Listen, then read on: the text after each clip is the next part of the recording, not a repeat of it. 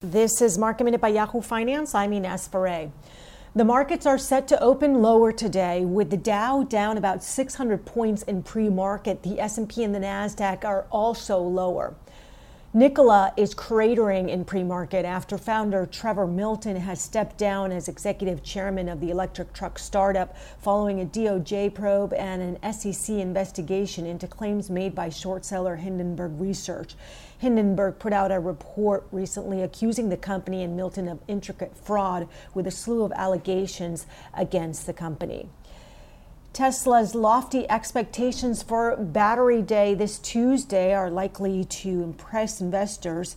The company is likely planning to unveil a new battery cell, which Tesla has been working on, and also plans to produce battery cells in house at scale. Musk earlier this year said Battery Day will blow your mind, and he recently tweeted it will be insane. For more market minute news, head to yahoofinance.com.